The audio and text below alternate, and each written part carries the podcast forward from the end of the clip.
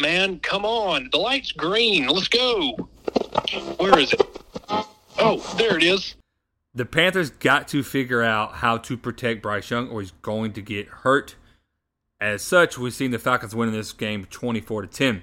Nice. Late to work sports.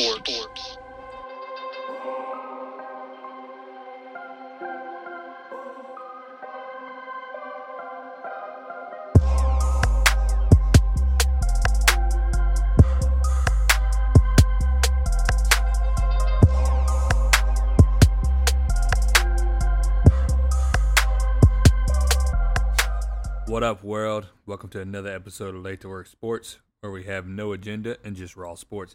As always, I'm your host, Jonathan Wimmer, co-host, Ray Ray. Oh, what up, Ray Ray? Hey, what's up, John? Hey, man. Got a lot going on, man. A lot more injuries this week.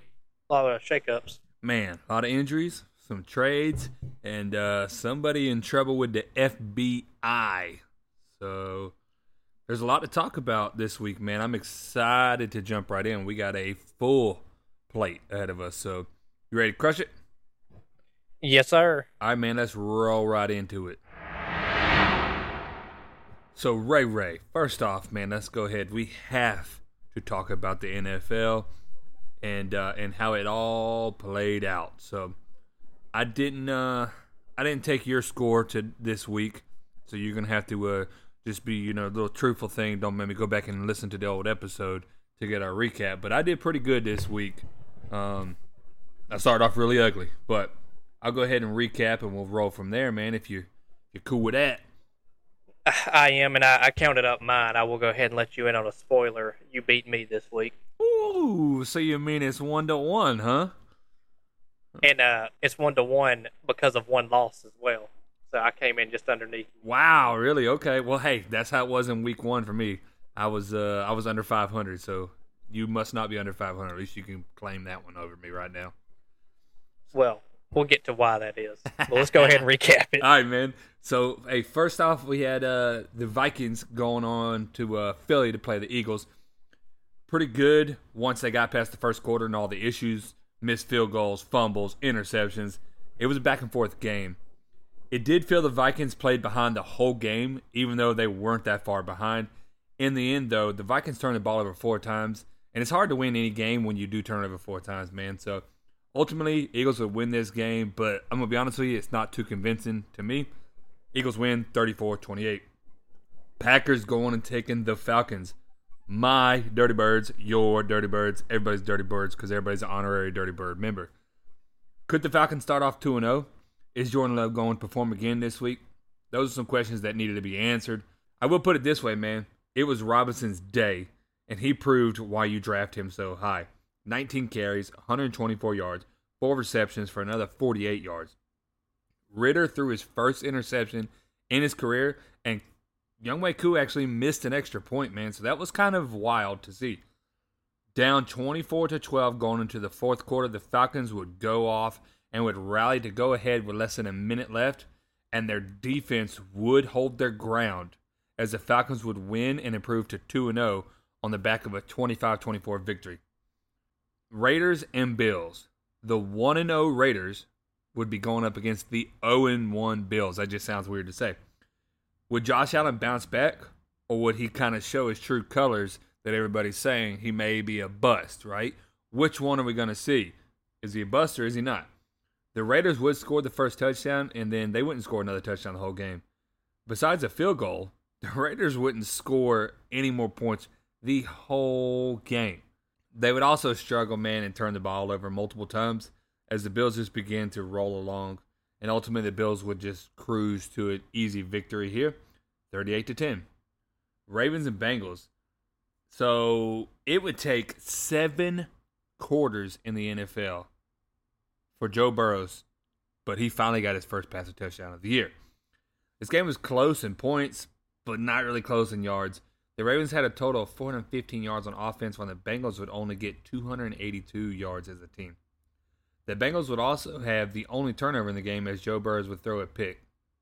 It was close, but in the end, the Ravens would win this 27-24.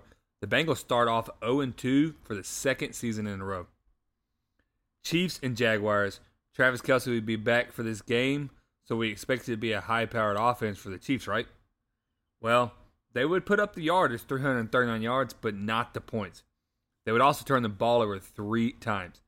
Their offensive line is still having problems lining up correctly, and that would hurt them this week like it did last week late in the game. The Jaguars kept it close the whole game, but in the end, they just didn't have enough. Chiefs win 17-9. Chargers and Titans. This game couldn't have been much closer.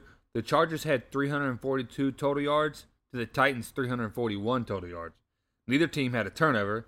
The Chargers had 19 first downs, and the Titans had 22 first downs.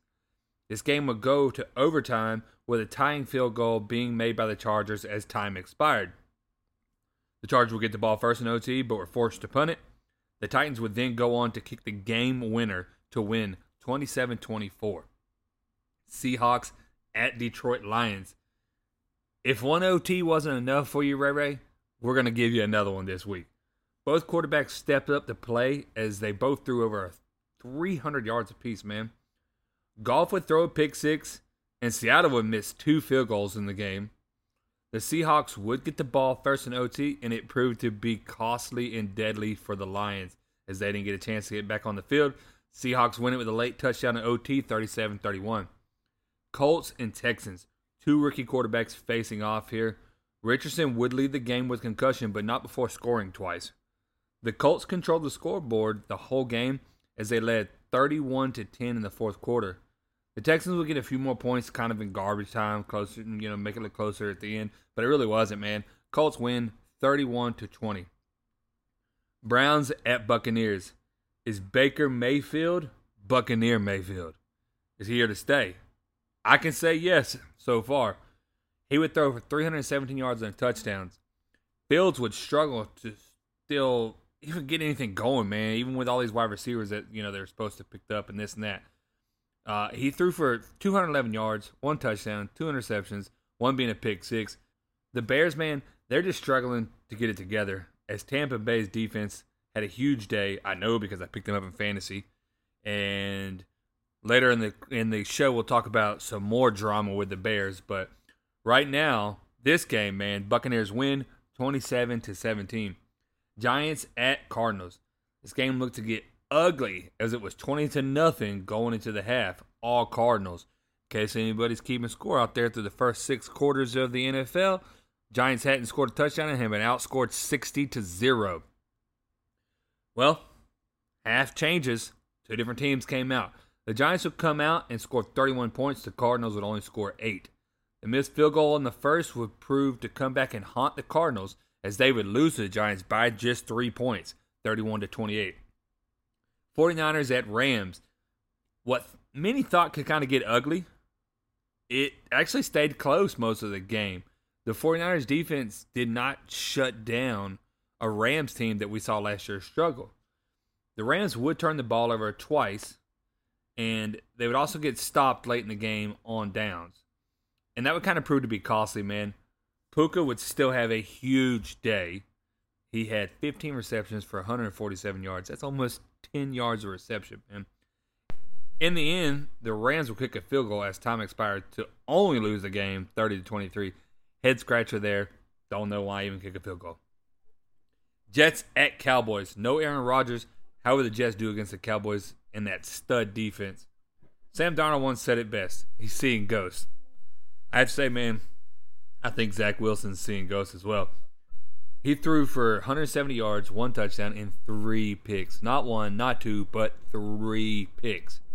And Dalvin Cook had a fumble. So all around, man, just a bad day for the Jets. Cowboys easily win this, 30-10. And the Cowboys have outscored their opponents so far, 70-10 in the first 2 games. That's huge, man. Commanders at Broncos. Would the Broncos start 0-2? This would be the first time a team would have ever done that under Sean Payton. Game had some huge swings as both teams seen double-digit leads at one point in the game. As time expired, however, Russell Wilson would cook, and he would just heave a Hail Mary down there. The ball would bounce around, which seemed like forever. I honestly, I don't even know how many. It may have touched, 15 hands, maybe even touched the sidelines' hands, and they pushed it back in. I don't know, man. It was touching everybody. But ultimately, the Broncos would come down with it and score. Now they only need a 2-point conversion because they're only down by 2. Well, they wouldn't get it, and Sean Payton would start out 0-2. Commanders win 35-33 and advance to 2-0, my friend. Dolphins and Patriots. First off, we got to talk about that genius blocked field goal that they had by the Patriots. My man started off on the sideline, dang near, and he comes running at an angle, almost like he's in motion. And obviously when the ball is hiked, he is able to already have the momentum. He runs the man, and he just blows it up in the backfield, hits the block. It was huge, huge. I mean, they talked about it all night. Well, the Dolphins were going to actually miss another field goal in the game, too. We're honestly starting to see a trend here of kickers missing field goals. Even still, the Dolphins looked good the whole game. Morissette, he would run for 2 touchdowns, and the Dolphins would win this one easily, even with that block kick. Score doesn't tell the whole picture, 24-17. Saints at Panthers, Monday night doubleheader. This is the first game. Battle of the NFC South opponents. The first 6 scoring drives ended in field goals, man. Nothing going on. Late in the third, Saints would score a touchdown. In the fourth, Saints would score a touchdown. Late in the fourth, Panthers would score a touchdown.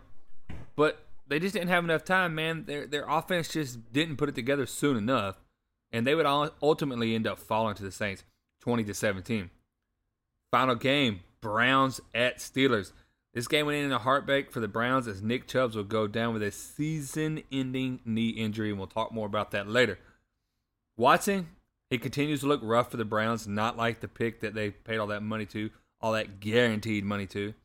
He would throw a pick six, he would fumble twice, and one of those fumbles led to the go-ahead touchdown as it was a scoop and score.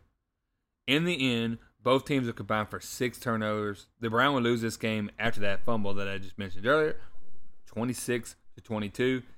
Hey, Ray, that's your week 2 wrap up. How did you do this week, sir? So, like I said, I dropped one below you, so I went 8-7.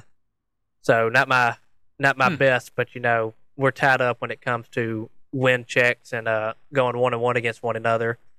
I will say though, with these games, I was pretty happy with the Falcons. All things considered, it was a nail biter. It was close. It was a good game, but we showed that the team does have grit, does have perseverance, and it can come through and win when it matters. And like you said, man, Robinson's showing why he is a good player. Again, I don't agree with him being so high. I can't get behind that. But he's earning it. He's earning all of it. That kid is out there playing, and is for sure on his way to be Rookie of the Year. My other noteworthy games to kind of pick off what you're talking about here. I do like the Seahawks and Lions game was good. It was a good Duke. It was a good slug out. You know, anything that goes into overtime is always good when you get that free football. So couldn't be too upset with the Chargers and Titans going on to it as well. It just stinks that Titans would go ahead and win that one because that was the one I needed so I could at least tie you or beat you. Because did you pick the Titans or Chargers there? I picked the Titans. I picked the Chargers to win. Okay, so you still would have had me. That's okay. At least I would have went positive and not negative. I could live with that a lot better. But other than that, man, I don't really have much to say on any of these other games. I will say I'm sure these Bears fans are getting pretty upset when it comes to Justin Fields. I saw a statistic earlier today or yesterday that compared him to Mitch Trubisky. Ooh, I've seen that one too. On paper, Mitch is the better quarterback. The only thing that he has less than is rushing yards. He has a higher QBR, has a better touchdown to interception ratio, and there's the argument of could it be, did Mitch have the weapons that, you know, that Fields has and just isn't properly using them? Yeah, I did see that stat too, and it was like, ooh. But other than that, I don't want to talk about the Browns game. The Nick Chubb injury, it just gave me flashbacks to when he got hurt in Georgia. And just how gruesome and nasty that looked. So prayers for him. And we'll see what happens, man, on that end. Well, I won't be surprised if he retires.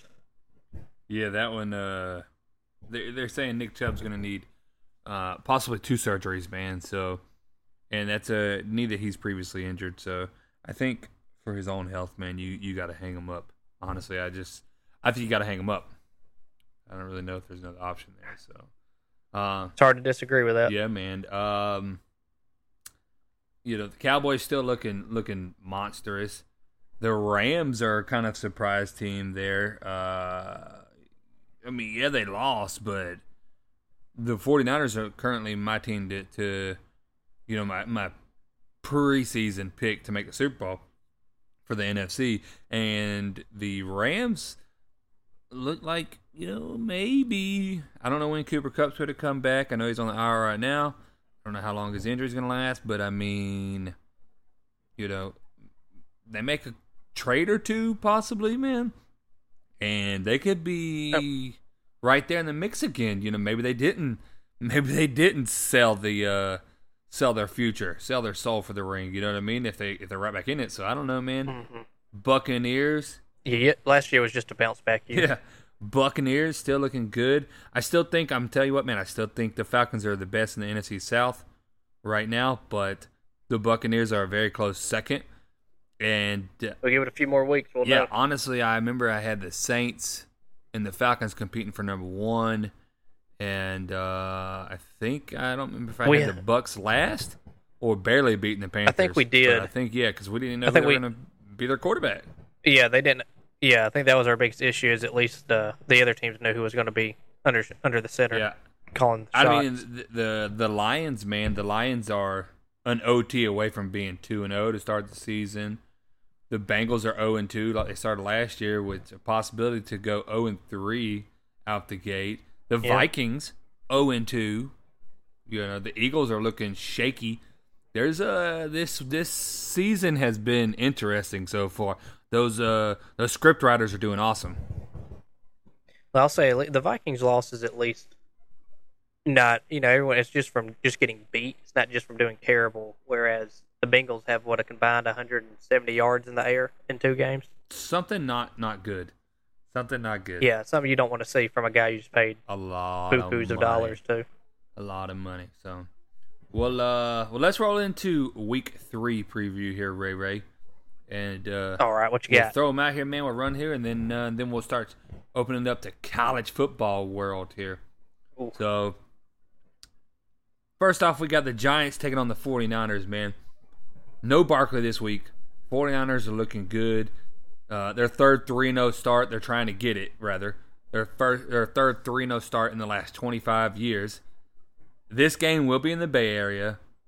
49ers are rolling, and I don't think it's going to stop this week unless they turn the ball over, which they haven't really done all season, so I'm going to say 49ers win this. Who do you got? Man, between the two, it's Niners all day. Just from how the Giants have been playing with no Barkley, it's Niners all day. Yep, I don't think Danny Dimes is going to win it on his own. So no. All right, Falcons at Lions. This is a tough one for me because obviously my heart's going to pick Falcons. My head's going to say that the Falcons are going on the road in Detroit. That is, looking to be a very good team. So Falcons do have the number 3 defense in terms of yards allowed, which is kind of wild. The Lions have the number 3 offense in terms of yards. Now, they say defense wins championships, so who's going to win this? I'm going to have to go with my home team, not the home team. Falcons win it. You got the Falcons win it, or do you think the Lions actually could upset the Falcons? So we've learned through past that the defenses is typically what wins championships. We can look at that with Seattle and the Legion of Boom. So, with that being said, I'm going to have to pull for the Falcons. Again, they are the home team, but I'm going to pick the defense over the offense. I just feels like if your defense can shut down the other team's offense and yours can just do barely decent and not get shut down, you'll be fine. So Falcons all day. Next, we got Colts at Ravens. There will be no Anthony Richardson, I assume, anyways, due to him having a concussion in last week's game. Although the Colts are looking good offensively lately, I still think that the Ravens will bring the win home this week. I do think, though, this will be kind of a close game, but I'm going to give it to the Ravens. Who do you got this week? So the Colts have Gardner Minshew, right, as the backup. Correct. Minshew Magic. Is that where he's? So I think Minshew Mania is going to have to come in and play if it's him. Same difference. So I'm going to give the edge to the Colts because it seems like that guy always just wants to come in and show, I don't know why I'm not starting somewhere, or that I'm a heck of a backup. It's Fitzmagic. So doing that, That's right. That's pretty much the role he's having to play now. He's got the mustache for it and everything. So I'm going to go with the Colts, even though I have Lamar with the Ravens on my fantasy. Maybe they'll still pop off and do real good. Yes, we got Titans and Browns. Titans are heading to Cleveland to play the Browns on a short week for the home team. Last week, the Titans won a high-scoring affair, and I think they can win if Tannehill can manage the ball, but that is the question, can he manage the ball? The Browns will be weaker without Nick Chubb, even though they did sign Kareem Hunt today, and that is a big signing for them.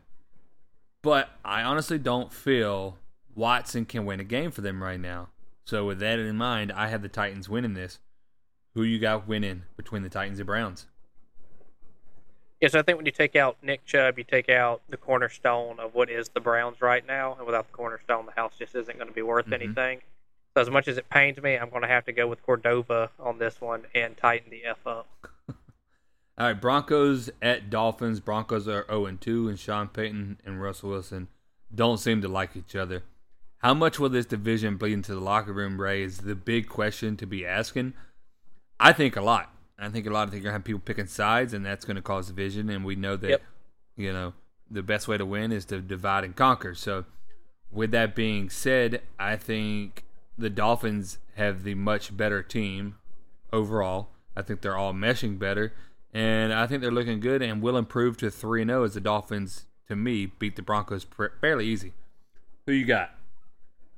Yeah, I can't disagree with this one. I mean, they're playing at the Dolphins, so they get to be home. They look like they're just having more fun as a team.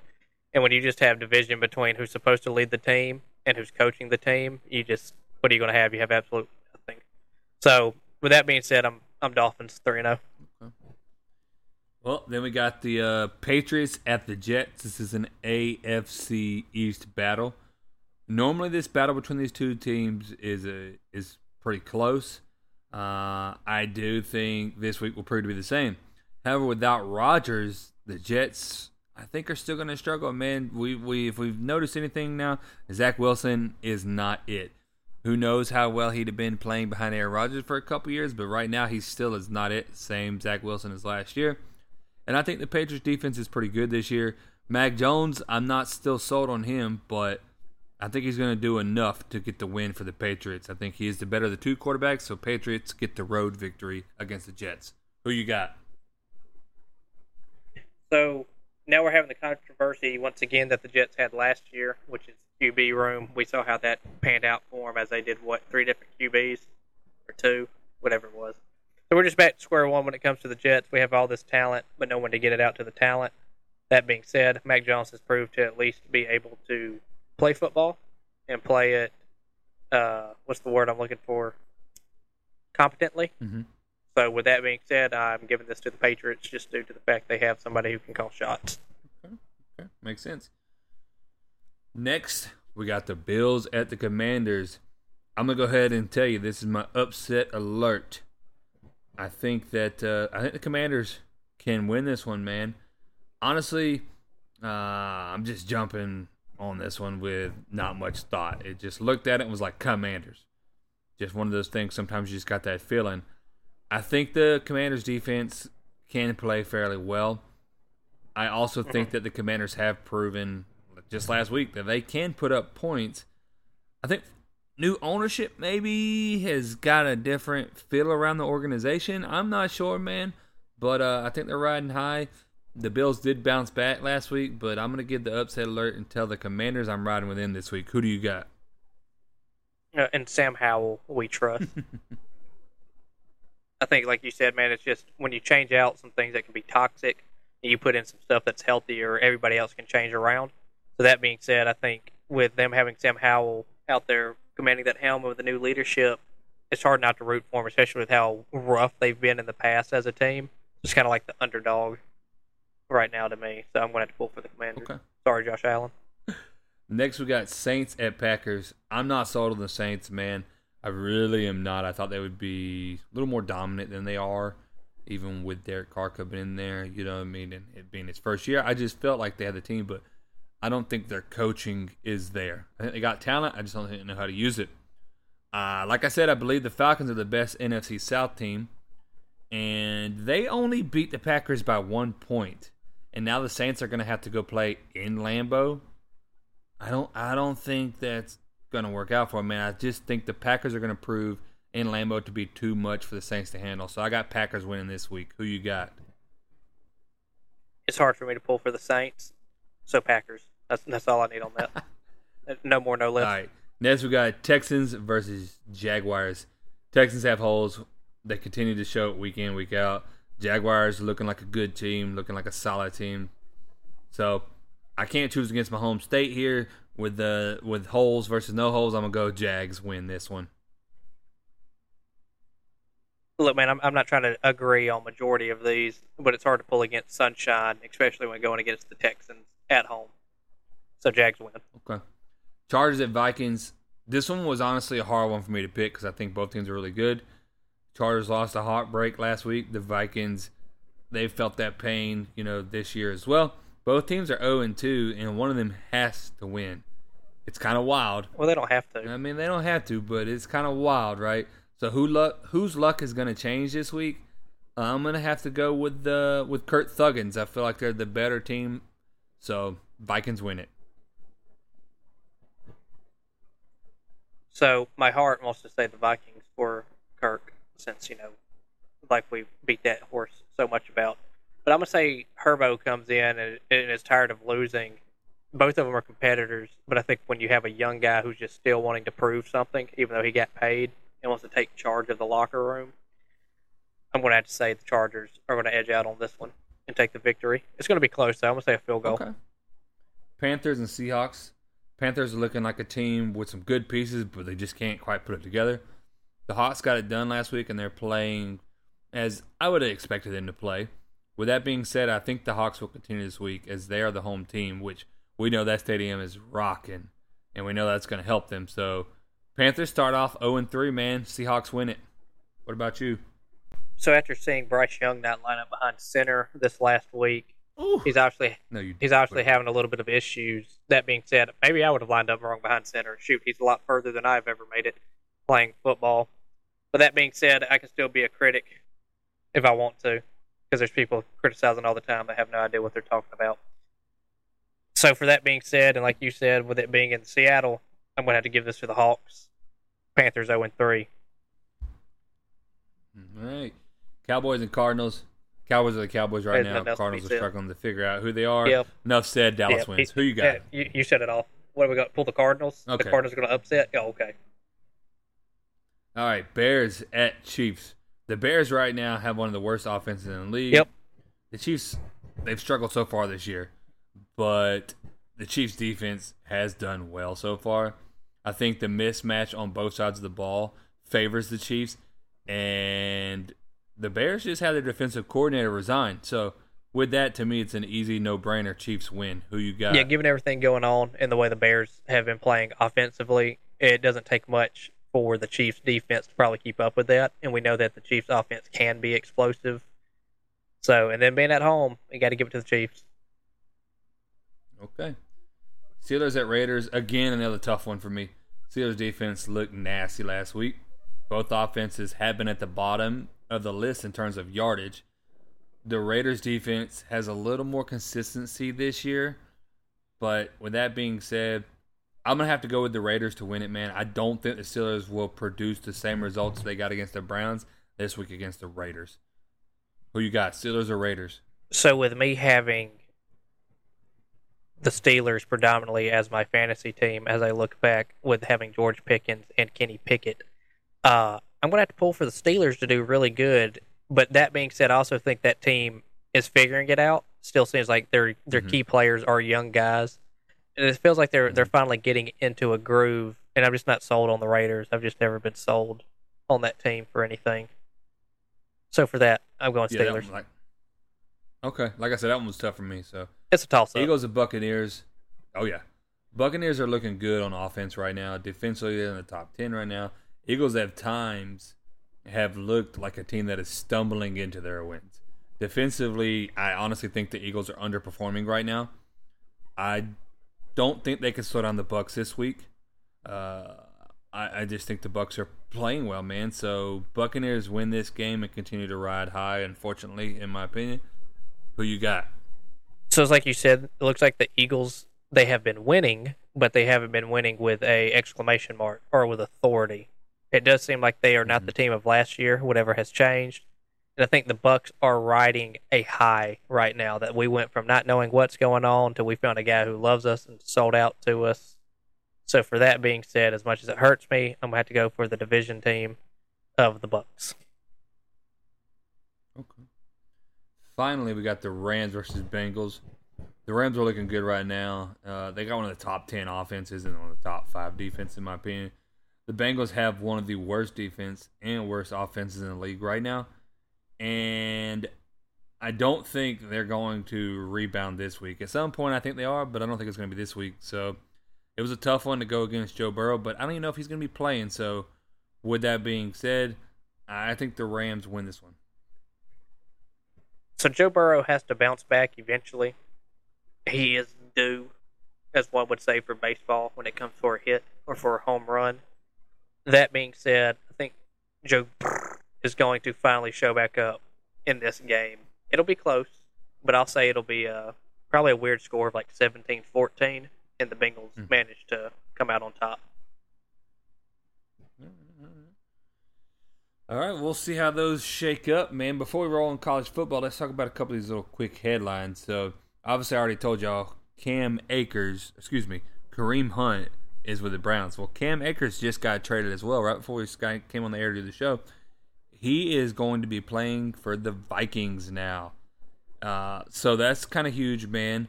But Nick Chubb, we obviously talked about his injury, and that kind of no sense to recap that. He's done for the season and possibly career. If it's me, I wouldn't come back. But the big story here, man, has to be what's going on right now as we are recording this, and that is with the Chicago Bears organization. So, first off, Justin Fields is making comments about, I can't play at my style. The coaching staff is kind of making me look robotic. You know, when they asked why he's playing so roughly, he straight up said, coaching. He threw his coaches right under the bus. Maybe some of it, But, I mean, that was just quick, like, coaching. Godly, man. Well, that didn't take long to get overshadowed in the organization as, like I said, the defensive coordinator stepped down. I think his name's Alan Williams. He stepped down, right? And, that's because the FBI just raided his home today. And initially, it was kind of like, oh, man, what's going on? Why are they raiding him? Blah, blah, blah. There's been a lot of crazy reports that the Bears facility got raided and this and that, which is not true according to the Bears. They said that they did not get raided, that it was just Alan Williams' house that got raided. But when they're kind of asking, like, what happened? What's going on? They're not really wanting to put any results out there or what's kind of going on. But the crazy thing was, man, the Bears icon Charles Tillman, he works for the FBI as an agent now. He's actually the one that informed the Chicago Bears what was going on. And all they said was that the material that's kind of there is extremely sensitive content, and that he's probably never coaching again. So, I'm not going to speculate what's going on, Ray. I'm going to leave it to the listeners to kind of, figure out what's going on. And I'm sure in the next few days we'll find out what's going on. But that's kind of wild, man. You would think that the way that's all kind of going down, and when they called it extremely sensitive content, that it's probably nothing like tax evasion or, stuff like that. It's probably something a little bit more frowned upon, I would say. Yeah, I mean, so, you don't have to do a lot of speculation to know there's a lot of things that we've talked about in the NFL or that the NFL will talk about. So the fact that they don't want to talk about it already lets you know that it's on that side of things. It's probably not good. Like I said, I don't want to speculate what he's out there, but extremely sensitive. That's the way you describe it. You know what I mean?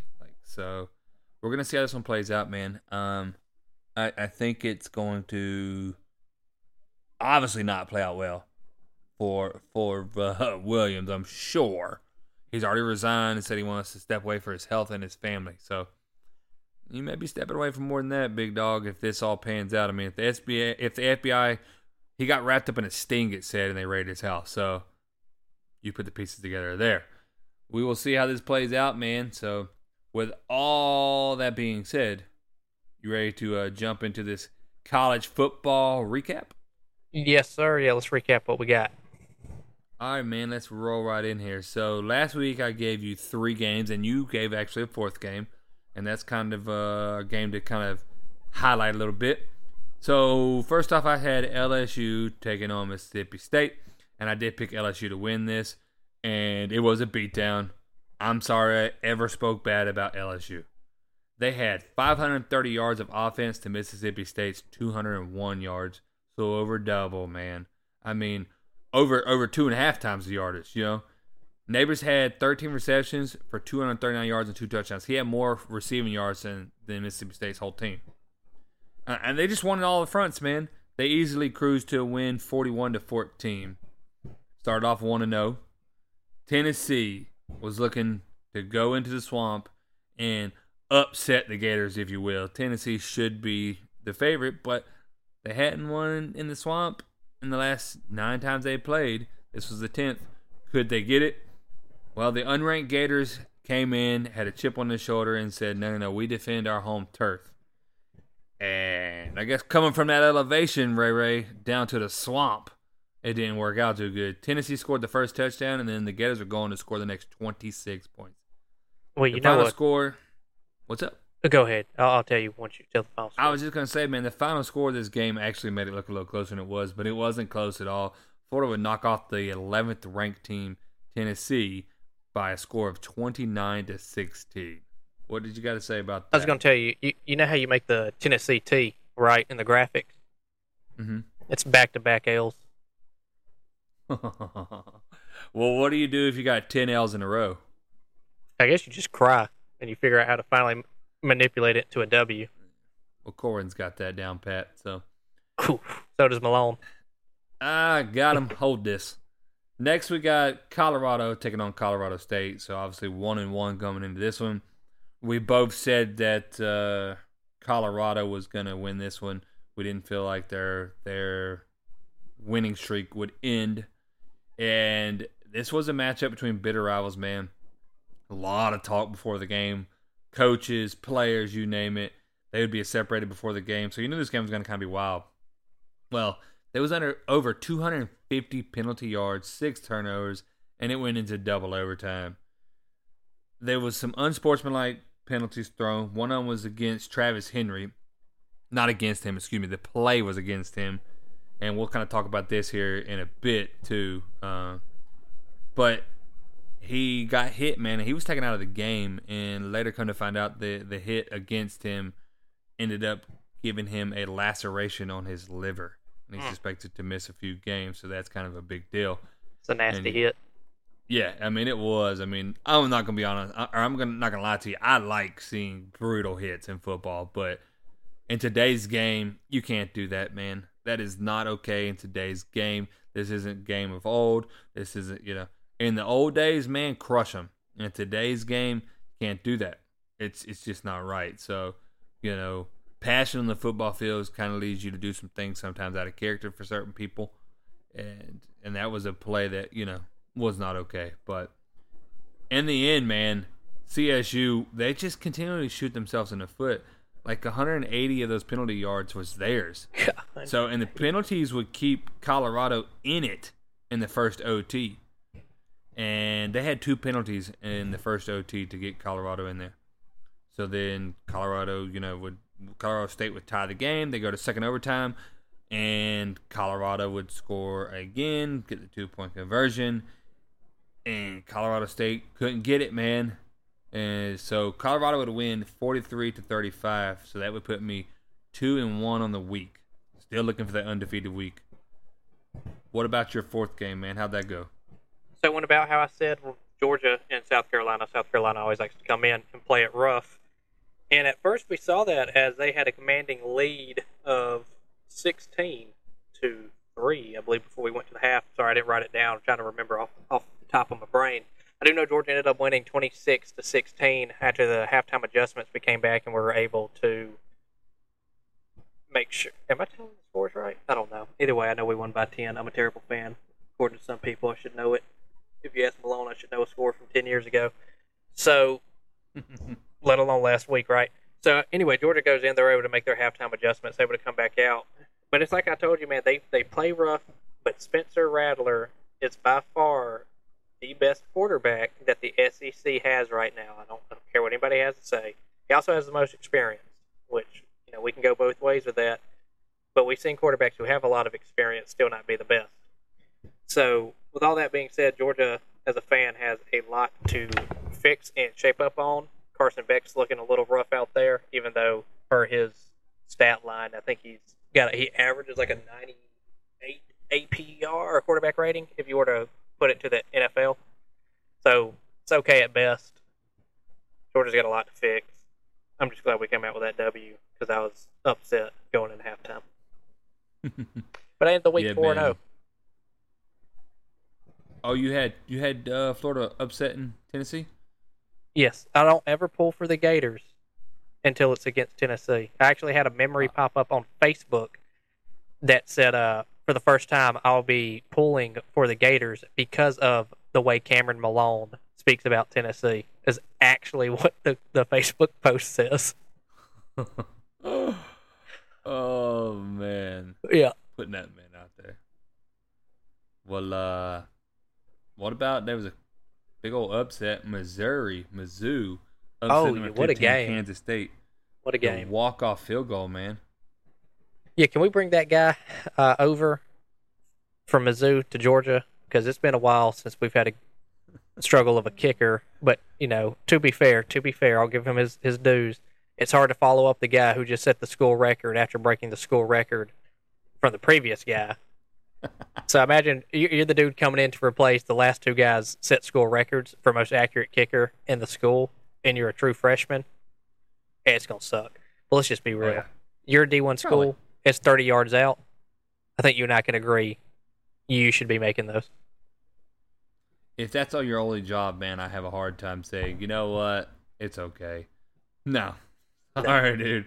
No. Sorry. What was the Mizzou kickers, though? 61 yards or 51 yards? Something like that. 61. It's crazy for a college kicker. I don't know. It was long. It was long for a college kicker, yeah. Yeah, it was awesome. 51's nice for a college kicker, so maybe it was only 51. I don't know, man, but it was. Either way. Yeah. Either way, it was the biggest kick of his career. Probably. Solid kick, yeah. And he had room, too. He probably could have put on another 2 to 3 yards wherever yard line he was at. We already talked about UGA, how they struggled a little bit against South Carolina. Bama struggled, man, to beat South Florida as well. Granted, the score was, I think, 17-3, but 17 points.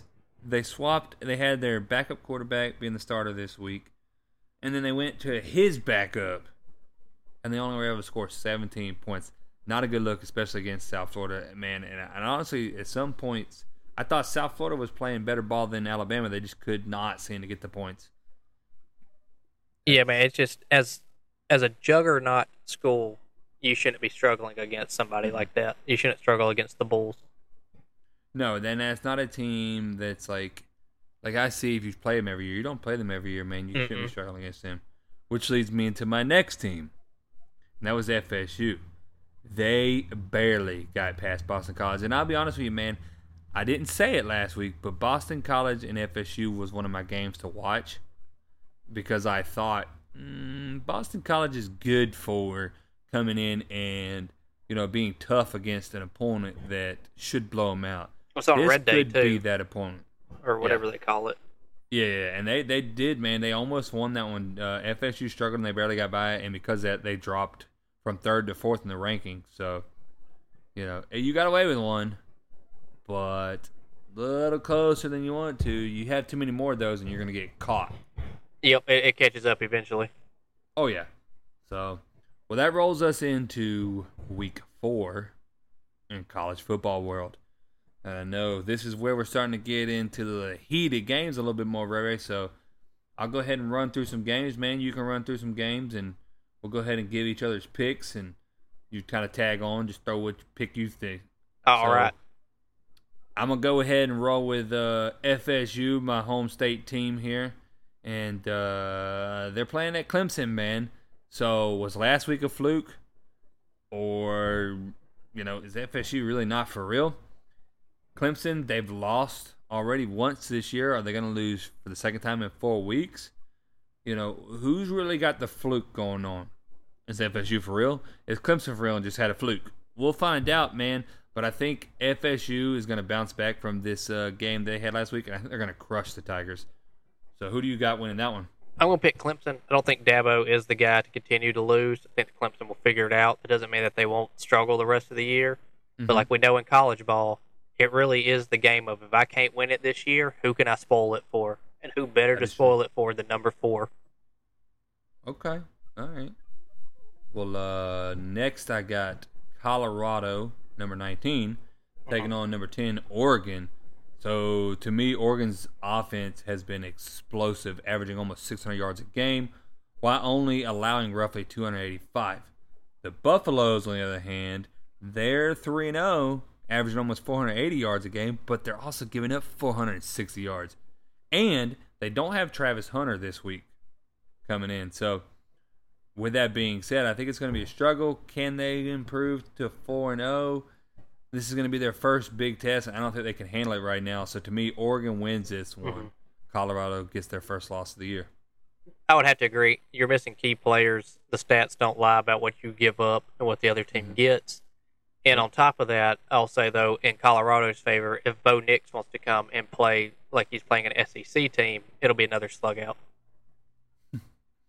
All right, then we got 22 UCLA at number 11, Utah. Another clash of the ranked teams. Both teams have been doing well this year. Who's been doing better? I'm going to say Utah's been doing better, man. They did beat Florida. Yes, it was week 1, but they did beat them, and honestly, they beat them kind of convincingly. UCLA, they really haven't faced anyone yet, so you don't really know what you don't know.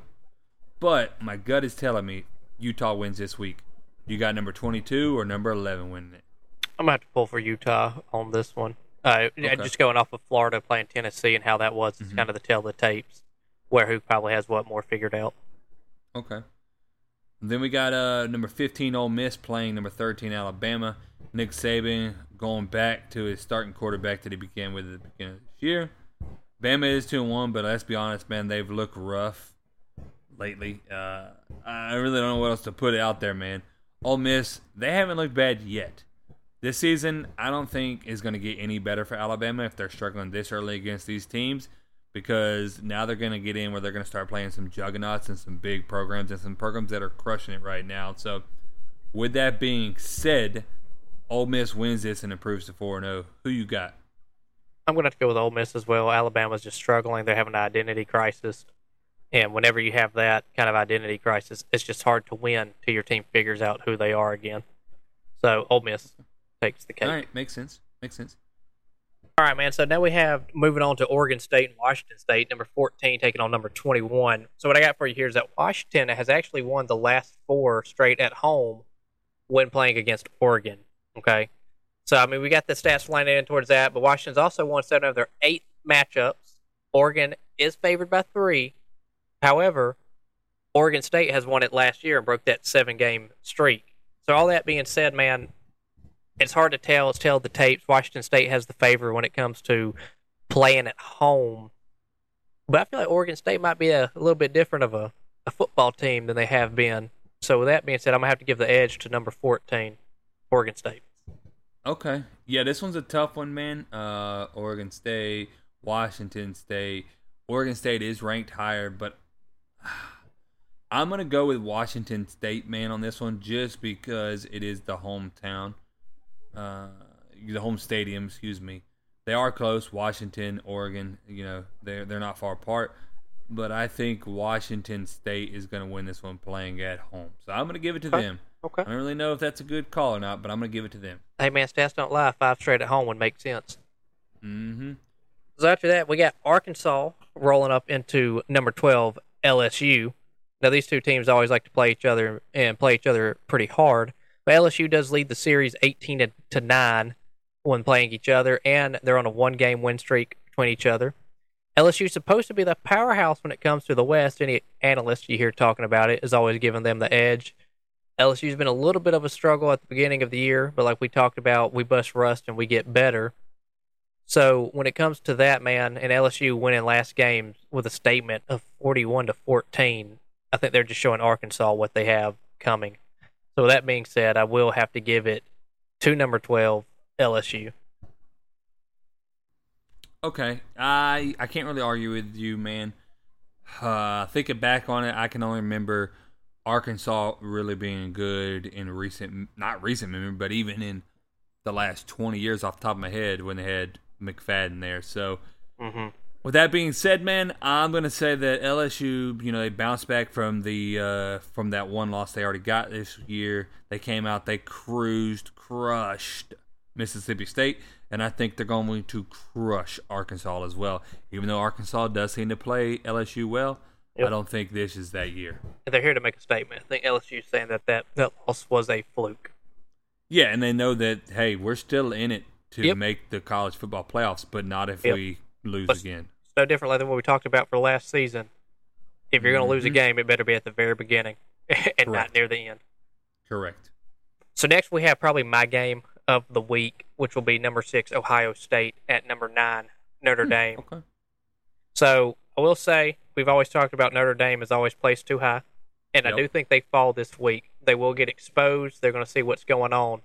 But all that being said, when you look at the tail of the tapes and the yardage, Notre Dame's quarterback Hartman has over 1,000 yards thrown, 13 TDs to 0 interceptions, whereas Ohio State's McCord, he's a 6-to-1 ratio at 815 yards.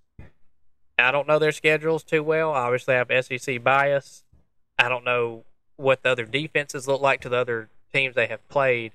But all that being said, I just think Ohio State is the better program, and Notre Dame will be exposed once again as nothing but TV media hype train. So Ohio State with a W. Yeah, I can't disagree, man. I think I do think their quarterback for Notre Dame is playing well, but I don't know if it's they get the wrong coaches in there. I don't know what it is with Notre Dame, man, but Notre Dame just never seems to put it together. So with that being said, I'm going to give it to Ohio State as well. They just always seem to be coming back. Even though, they may not be the team year in, year out, they are one of the top teams every year. And I think if we've seen anything at the end of the year, Notre Dame is always down the list. So Ohio State is going to continue to roll, and Notre Dame's going to play a defense that they haven't. I'll be honest with you, man, they haven't played any good teams yet. They're about to find out. The more you around, the more you find out. They're about to find out. That's right. So next we have the Hawkeyes at number 24 against number 7, Penn State. Those Tigers. So when you look at it, Lions. Yeah, the Nittany Lions. No, okay, yeah, Nittany. That's a good word for me. So the Hawkeyes, though, they will be missing key player tight end Luke Lockey and their running backs Caleb Johnson and I'm gonna butcher his first name, but Jaziwin, Jaziun. Sounds good. Yep, Patterson. They have injuries, and the coach has talked about how tight end Luke Lockey is one of their key players. He's like is their star. So that's automatically going to hurt them. And then the Hawkeyes are almost 500, though, when playing Penn State. They're 7-8 when at Beaver Stadium. This will be another whiteout game for Penn State. We know how they like to go during that. And Penn State is favored, though, with a 14.5 spread. And I don't think that's too far off when you think about the Hawkeyes missing such valuable positions for their team and valuable players. So based off of that, I will have to give it to the Nittany Lions. Yep. Penn State. I got nothing else to say. Happy Valley's going to win. Yeah, I mean, it's just hard to argue. They're a better program. They just bring better talent. It is what it is. Yeah, it is what it is. It's just the way cookie crumbles. That's it. So last, we got number 17, North Carolina at Pitt. Now, when you look at it, North Carolina should win it easily. They're 3-0 to Pitt's 1-2, right? That's usually how we go. Like, team who's winning beats team who's not winning. And their last meeting, UNC won 42-24. UNC is 11-5 against Pitt. And per the North Carolina coach, though, to go in Pitt's favor, they always play us tough. So the 1-2 record doesn't matter, because as we've seen, you can be a team who does not win, and if you play tough, that could be more than enough to win. One last thing to the hurt pit, though, on this, just things stacking against him. A 6-year senior, Phil Jerkovic, has continued to struggle. Within these three games, he is 35 for 75, 474 yards thrown, with a 4-touchdown to 3-interception ratio. So with that being said, they may play you tough, but this might be a weak year for them. Just based off of that, I got to give it to North Carolina. I think they just walked through it. So, before you said all that, I was going to say that I had Pitt win this one, because Pitt does seem to show up and play well. But then you put all that and made me start second-guessing myself. So, with that being said, man, I think I'm going to have to give it to NC. I think North Carolina wins it. Yeah, I just don't see how unranked team 1-2 with a quarterback struggling that bad is going to go give any competition to a team who's just been playing well and seems to be on their P's and Q's in their division. Yeah, I mean, like you said, you never know, but... Yeah, doesn't look good. If Pitt wins that game, it's going to be defensively, or Phil has just had the game of his lifetime. Well, both could happen. Who knows? That's right. So. But other than that, man, I got nothing else. No Georgia news. We're playing one more tune-up game, and then we'll be good to go. It is what it is, man. Hey, before we kind of roll into the anything, I just want to go ahead, man, and throw this out there. I have an apology. Uh-oh. I got to put it out there, man. Neon Deion, Mr. Primetime, Mr. Deion Sanders yourself. I'm sorry. I have not been on the hype train, because I'll be honest with you, man, the way he handled his change from Jackson State to coming and coaching for Colorado, I didn't really like the way he did it. I thought, he was talking about, all this and that, going to build up the historical black colleges, right, the HBCs, and he left.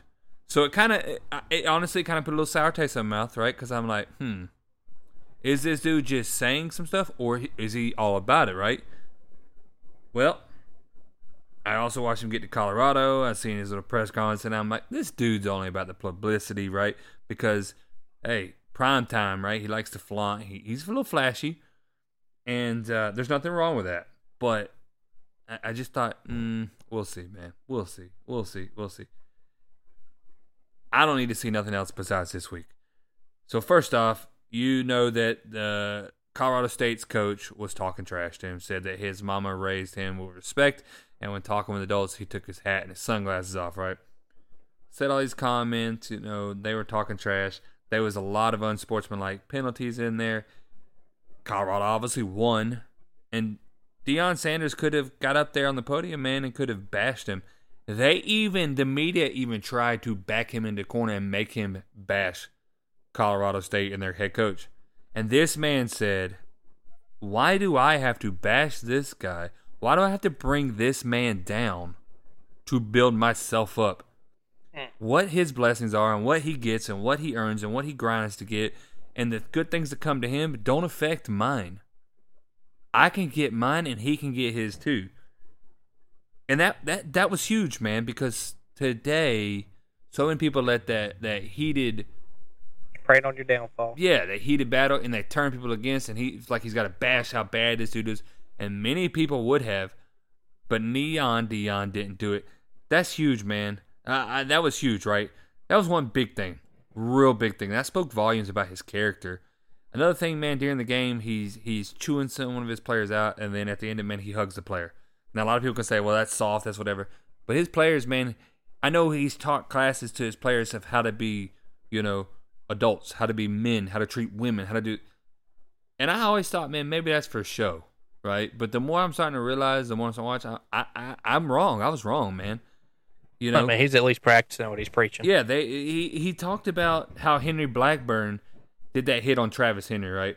and how Blackburn, you know, and he talked about how Blackburn, right, the safety for Colorado State, had that unsportsmanlike conduct hit on Travis Henry that took him out of the game, lacerated Henry's liver, right? And Blackburn's getting all these death threats and everything, man. These hate mails, him, his family, all this. Deion got on there and said he condemned the death threats, and he talked about how good Blackburn was as a football player and told him that, you know, he's a football player. He's out there playing. You should not condemn for that. Travis Henry also got out there and said, I don't condemn. He's a great football player. It is football. You do get hurt. You know, it happens. And is Travis Henry that kind of person, or did Deion Sanders kind of imprint on him and show him how he should act? I don't know, man, but I'm telling you, the vibes that I'm getting out, I'm not a Colorado fan by any means, right, because I don't know anything about them, nothing like that, but I'm going to tell you, I'm starting to get behind them and root for them a little bit, just for the sheer fact of, you know, I don't like to put people down, man. I don't like to destroy the people around us, or people that I feel, or climb up somebody's back. That's not my character. So when I see other people with those traits, that, you know, hey man, there's enough room at the table for you to eat too. I don't have to take it all. You know what I mean? Right. And you build up people, right, and you build their character, and you know, you don't tear them down. That's huge, man, and I love that.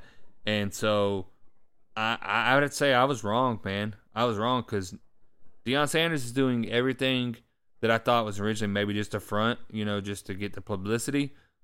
But he's kind of backing up what he's talking about, man, and I love it. I love it, dude. I love the character. I love the charisma. You don't normally see that, and hey, I'm supporting Deion Sanders, man. I hope he does well. I want to see him continue to build great people that are going to go out in society and hopefully continue those virtues and that spread like wildfire. I hope so, man. I really do.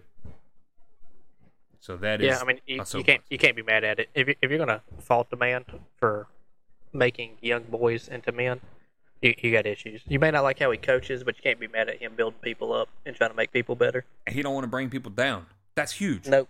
That's huge, because the media feeds off that. In a world where everybody wants to take your Legos, he's giving people Legos to build higher.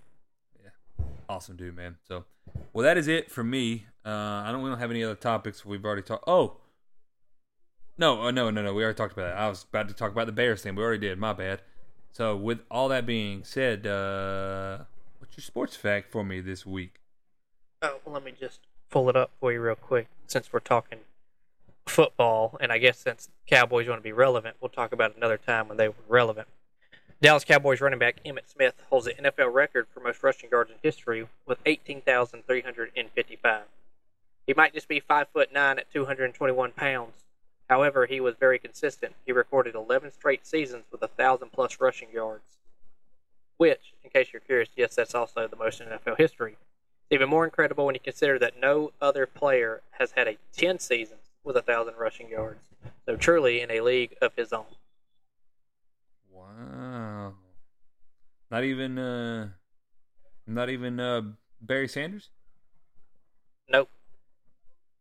All by himself. Well, in his defense, that was a monster line he ran behind. Hey, man. But he got just put in the right place. Hey, that's it. Well, I'm going to go ahead and branch this one a little bit between pro and college, because everybody knows Mr. Randy Moss as this monster in the NFL pros.